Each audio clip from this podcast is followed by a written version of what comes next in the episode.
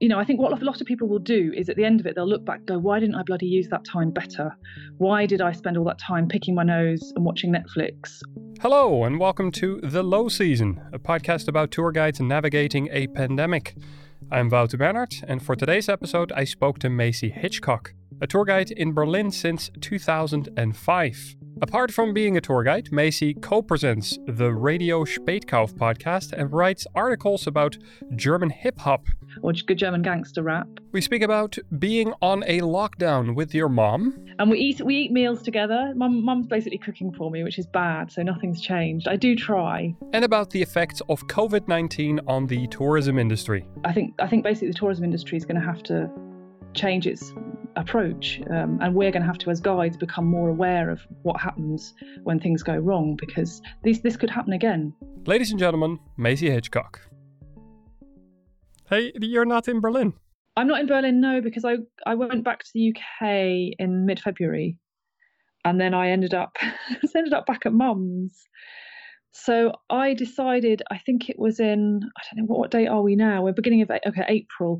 So I was basically, I came to Lewes and I was coming going to London uh, for various reasons quite frequently, and then I think the last time I was in London about was about um, the first week of March or the second week of March. I was in London, and it was getting more the the coronavirus was spreading more, and the government was becoming stricter about um, social distancing and stuff like that. And then I just realised it wasn't very smart to fly back to Berlin. Uh, it was actually probably quite irresponsible to fly back to Berlin at that point. So around, I think that was around mid March, and I just decided to stay in Lewes, which is a little market town um, near the south coast of England and uh, I've been stuck here ever since. so well, well, you you say like you've you've been stuck there, um, but it's mm. also kind of a decision in some way. I mean, you'd rather you you kind of decided that you'd rather be stuck there than stuck in your apartment in Berlin. Yeah, I think I was. I'm not. I'm not that. I'm not a loner by nature, and I'm. I mean, my friends know that I don't do so well, despite the fact I'm happily living alone uh, having an apartment to myself. I prefer being around other people generally, and I just thought it might be wiser to be uh, in the company of my mum, who I haven't lived with since many a decade, um, and it's been interesting, to say the least, living together, pushing each other to our limits. I think a little bit. what what what what is a yeah what does that look like sort of living with your mom so my mom lives in a little um, two up two down terraced house and I live in the front room, so I live on the, so- the sofa bed, and I have a little desk in the corner. And my mum lives upstairs, and she has an allotment as well, which she goes out to. And basically, we tend to. Some days we avoid each other. Some days we get up. I usually see her in the morning. Um, she usually likes to read me a, a, fact from her, or tries to read me a, a fact from her book on English history. Uh, and I basically take no interest in anything she shows me, which infuriates her. Um, and we eat we eat meals together. Mum, mum's basically cooking for me, which is bad. So nothing's changed. I do try, um, but my alcohol intake has radically reduced because I feel hugely judged if I drink around my mum, which is which is quite it's quite trying because I feel like the need for alcohol has has increased. I don't know about you, but since the lockdown anyway, I don't know. Uh, like, I mean, we we have been sort of we haven't been drinking actually already way before this started oh, for yeah. a couple months. So it's kind of I don't know. I feel less inclined to drink because we can't go to any bars or any social gatherings. So I I feel less pressure or less yeah I don't know feeling to to grab a beer or do a wine or whiskey or something than I did before actually. Oh, that's good. That's something positive, I'd say. It's probably good for all teetotalers, I imagine. If the bar, if, if the bars are the temptation, and you remove that aspect, then you're better off, I guess.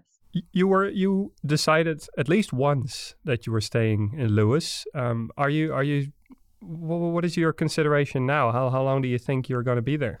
Well, it's a bit tricky because Britain started the lockdown after uh, Germany did, or after Berlin, and we are a few weeks behind, I think. And I would dearly like to fly back to Berlin I'd, I'd, like to take the train, but Deutsche Bahn obviously isn't really an option at the moment. And um, I'd like to fly back to Berlin as soon as it's safe, as soon as the kind of um, lockdown has ended in Berlin, when things have relaxed a bit. When that will be, I don't know. But obviously, I, I have to come back at some point because my flat is just sitting there without anyone in it, gathering dust, and I God knows what's happening within the flat. All kinds of creatures, you know, emerging from the, the fridge. Is this is this seriously what you're worried about? I'm worried about the state of my flat. Yeah, I know it's weird, but I think I just have this. I have these visions. I kind of wake up suddenly in the night and think, Christ, what if my na- you know, my fridge has exploded, or the neighbours, I flooded the neighbours with my broken fridge or something. Yeah, that's those are my concerns. But what about what about your? Uh, I mean, you say you don't do isolation so well. So if if if if you'd come back and they still haven't release the restrictions, uh, what what will your Berlin life look like? I think it would be very challenging for me. I think I'd be probably skyping everyone all, 24 hours a day. So yeah, that is that is off-putting. And as much as you know, it can be testing living with your mum. Not knocking my mum, by the way. Just just as an adult returning home, it's it's very challenging, and I'm sure it's very challenging for her. But um, yeah, I would prefer to be in the company of someone I know and love than being on my own. So you know that will I don't know how long it's going to go. What do you think? I mean, what in Berlin? How long do you think the lockdown's going to go on for? This this kind of this level of kind of strictness. This level of strictness. I, mm. Well, they they're. I mean, at least until I I figure it's at least until the end of April, but I I can't see how they're gonna release it until the beginning of June. To be honest. Really? Yeah, I think like uh, because I, I I, yeah, I, like I don't know anything, right? But I'm I'm just thinking uh, the disease is there. We don't have a vaccine for it. We can't really do anything against it, you know. So the only thing that we have against it is social distancing, and in order not to flood the the hospitals and the medical staff, we need to make sure that the levels of people getting sick are as low as possible. So I I don't think we have much choice. What about testing? Is there not are there not plans to uh, have as many people tested as possible in order to send people back who potentially have already had corona back to work. Yeah, but uh, like the amount, like I, I think the amount of infection, I have no idea what it is for Germany. Maybe hundred thousand now or something. Yeah, yeah. There's eighty-two million people living in this country. Yeah. You know that is, you need to have a lot of people in have had the infection for people to be sent back to work you know? That's true. Yeah. and um, like i don't like i'm i'm just thinking i i've tried to do my news intake a little bit less.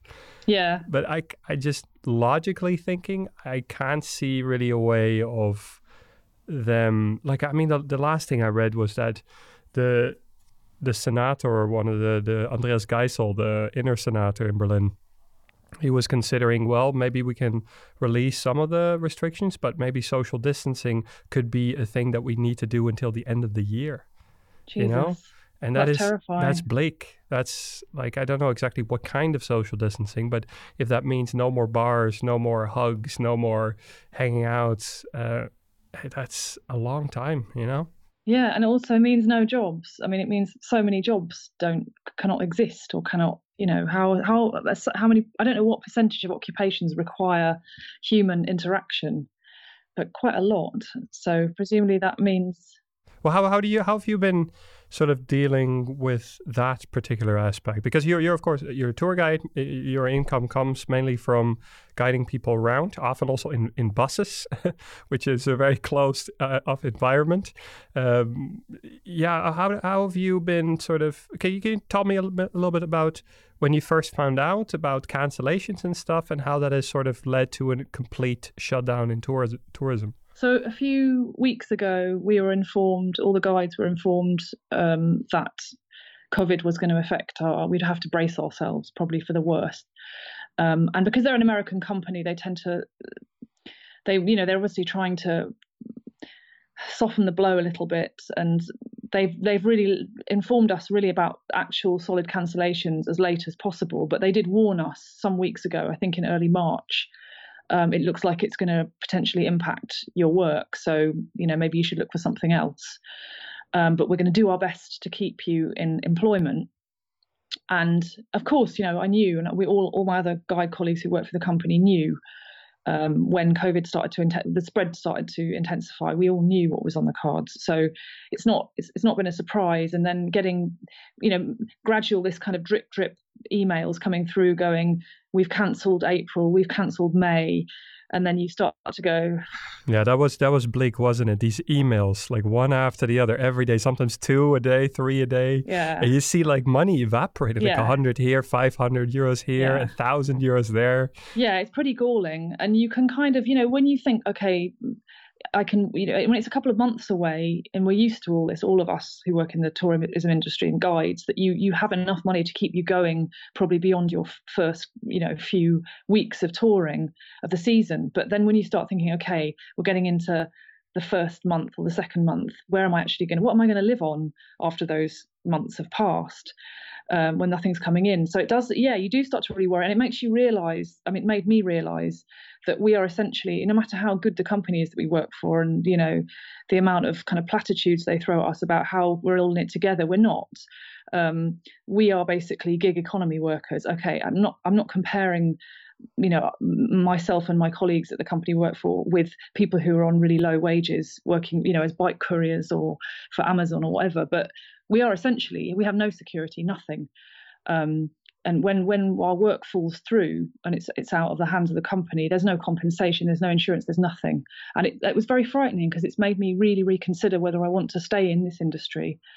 Um, and as as with many other people i thought okay there's got to be some form, form of on, online occupation. I've done it in the past. I used to work as a translator for sort of in-flight magazines and an editor of an english language magazine. But the pay is pretty shocking in those areas. But I just thought, okay, I'm going to have to pedal back and go back to those kind of jobs because at least they'll keep coming in. Maybe I don't know, but it did make me realise how uh, tour guides, even if you you're, even if you work for one company, even if you've got one of the best wages in the industry, you are. If something goes wrong, if there's a catastrophe, like I remember the company that I worked for was hit really bad by 9 11, of course, because no one was traveling, or the Paris attacks.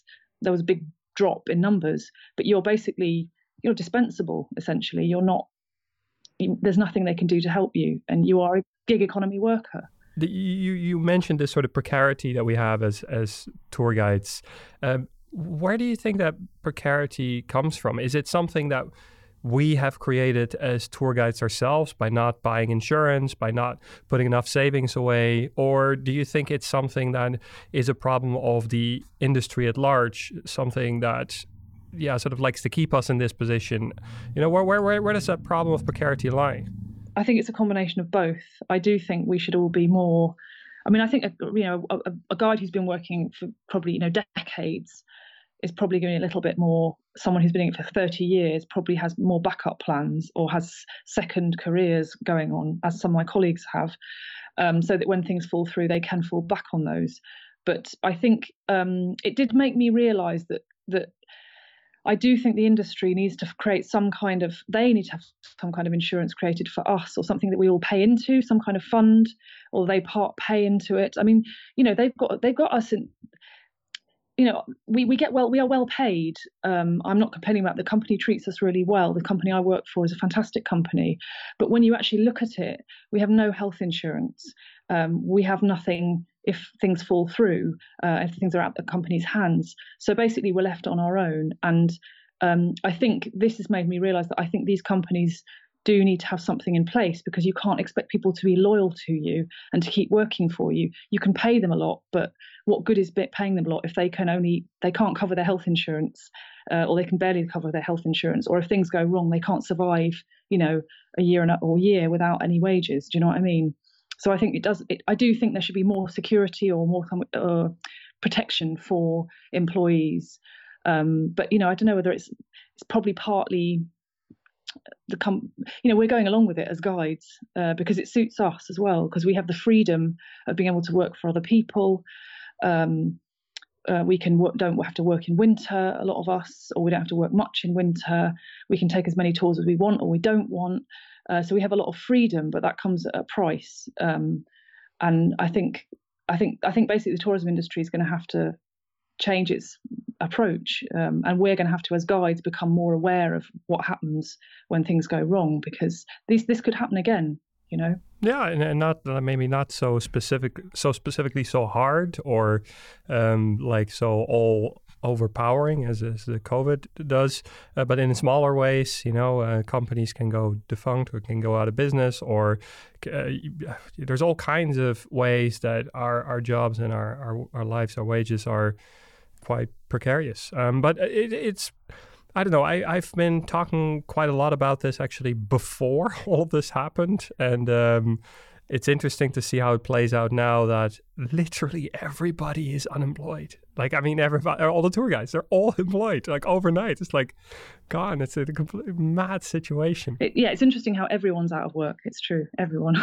have, have you been chatting a bit to other people? I have talked to some other guides, and they're all staying, they're all you know, I mean, guides are quite. I think guides are. It takes a special kind of person to be a guide. You've got to be quite thick-skinned. You've got to be able to sort of take kind of knockbacks because you know you the kind of person who has to be confident enough to go out and speak in a bunch of people who might be quite res- resistant to listening to you. So you've got to be quite tough and also you've got to be you know you're the kind of person who's going to go okay that job fell through i've got to find something else. So you know usually quite resourceful. Uh, and i'm surprised at how chipper most of the guides i spoke to have been and quite optimistic. And they're filling their time because guides love an audience and have to constantly have public a public in front of them. A lot of them are making videos for you know facebook or doing projects podcasts guides like to stay busy because they're bright um, on the whole i think pretty bright people so i find that the guides i mean i don't know what it's like in other industries because most of my friends majority of my friends who have lots of free time now are guides. So I don't know what they'd be doing if they were all accountants, but I, I think there's a lot of creativity that seems to be emerging as a result.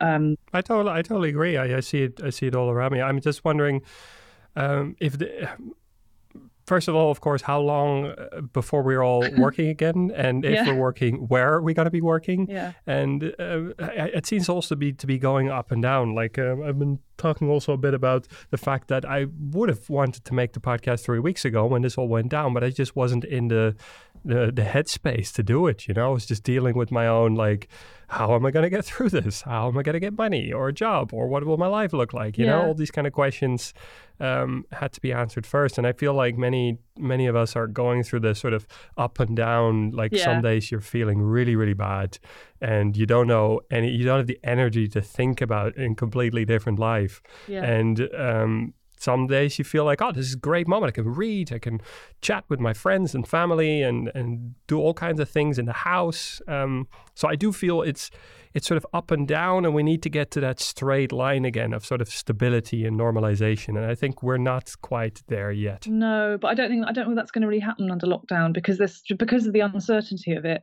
I think we're going to it's going to just be like this as long as we're on lockdown. Um, I think you just have to say, okay, this is how it is, um, and I'm just going to have to be uh, sanguine about it. I'm, I'm just going to have to accept that's that's the nature of the beast. Um, and I think, you know, I think what a lot of people will do is at the end of it they'll look back, go, why didn't I bloody use that time better? Why did I spend all that time picking my nose and watching Netflix or freaking out about what was going to happen instead of reading that book? And I think a lot of people I talk to are having trouble focusing on stuff because it's an enforced break. It's not a holiday, it's an enforced break from work. Um, and sometimes they don't feel they can justify just sitting and reading because they think, well, I should be doing something, I should be finding something else. So I think it's kind of overcoming that and just going, there's nothing I can do, having to go, it's out of my hands, and I'm going to just make the best of the situation. But I know it's easy to say that. Um, what you were describing just now as from like maybe we all need to accept that we still don't know exactly where this is going and what's happening exactly in the next couple of weeks and, and months. Maybe we need to t- take that and think it's okay that we don't know and we can't change that entire situation. Um, but it, uh, that's difficult. I don't know exactly what you then should do like reading a book. Like, i find it difficult to actually focus on some difficult reading. Like I, I, find it difficult. Sometimes I'm reading a page after page after page, and I'm thinking like, what did I, what did I just read? Like I find it difficult to read. I want to read, but I, I, I find it difficult. Um, I think it's also the, if you're, I don't know how your situation in terms of getting out, and you know, I know we're supposed to limit our time outside, um, but I think that sometimes just if you can the thing that really is I'm finding the hardest, and I'm in a you know, little market town, very quiet market town in Sussex, and I've got this amazing countryside around outside me, and I can go for these amazing, you know, five six mile walks in the countryside. And I'm very lucky. But even I am starting to go, oh, I can't see that sheep again. I can't see that cow scratching itself on that post again. And so basically, I think the thing to do is like if you're only in your flat or you've only got a, like a little green space to go to or something, is changing it up because I think as guides or, or people who are used to being active or even as guides any profession you're used to leaving your house or being able to leave your house and get a change of scene and i think it's it's shifting the scenery so you just feel like you're not you know in these four walls i think that's the thing that's i think that's not good for the human brain to be repetition and routine for many people can be like it's like death. So i think trying to just change what's around you a little bit just alter it a bit and then sometimes if you're outside the space you're in all the time you can focus on things better.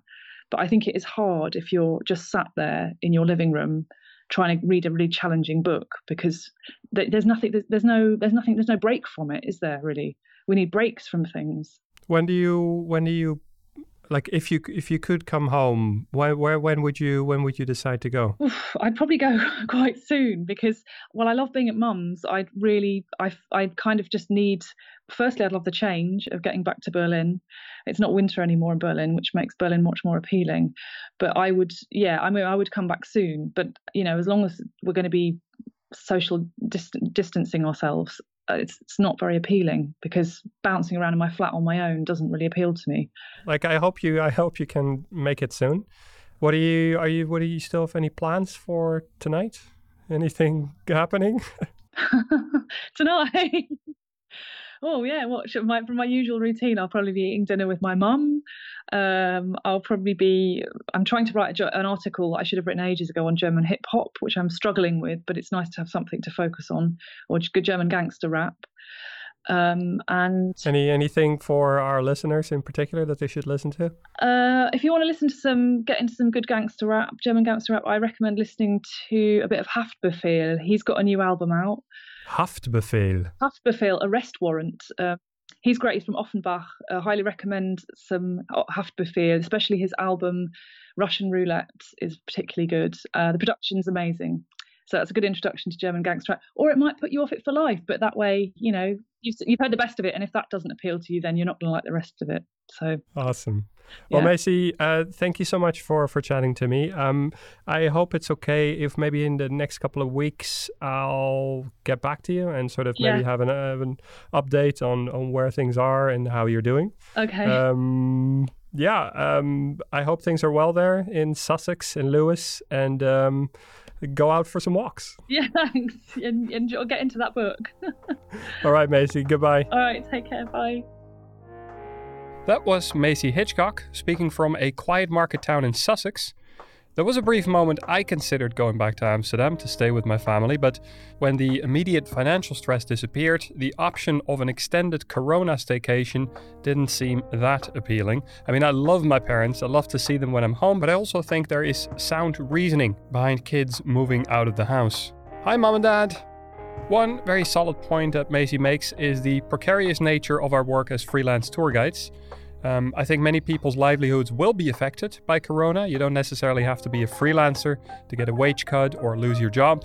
But the incredible speed with which our entire industry was left with, well, virtually nothing, has many of us pondering whether tour guiding in its current form is a sustainable way of earning a living. Maisie Hitchcock is co host of A Dinosaur in Berlin podcasting. Radio Spätkauf has been around forever, and I've been a big fan of the show for years. With all the hosts being in different locations, they're trying to continue making their monthly show. I've put a link up in the show notes if you want some well informed, funny, and overall good humored updates about what's going on in Berlin right now. If you enjoyed this conversation, do let me know. I love hearing from you guys, and I'm always curious to find out whether the topics that we're discussing resonate with you, the audience. If you'd like to share your own story or you think somebody else needs to be on the low season, send me an email at the low season podcast at gmail.com. The Low Season is a daily beast with new episodes published every day, Monday to Friday. So if you don't want to miss a single conversation, make sure to subscribe on iTunes, Overcast, or Spotify, or wherever you get your podcast fix. Music is by Mark Schilders, artwork by Sergio Mabrias, Georgia Riungu is the Gries in the Mule, Tomorrow we're back with Nick Jackson, what do you what do you do? Uh, and I just say, well, I've been on holiday for the last twenty years. Speak soon, my friends.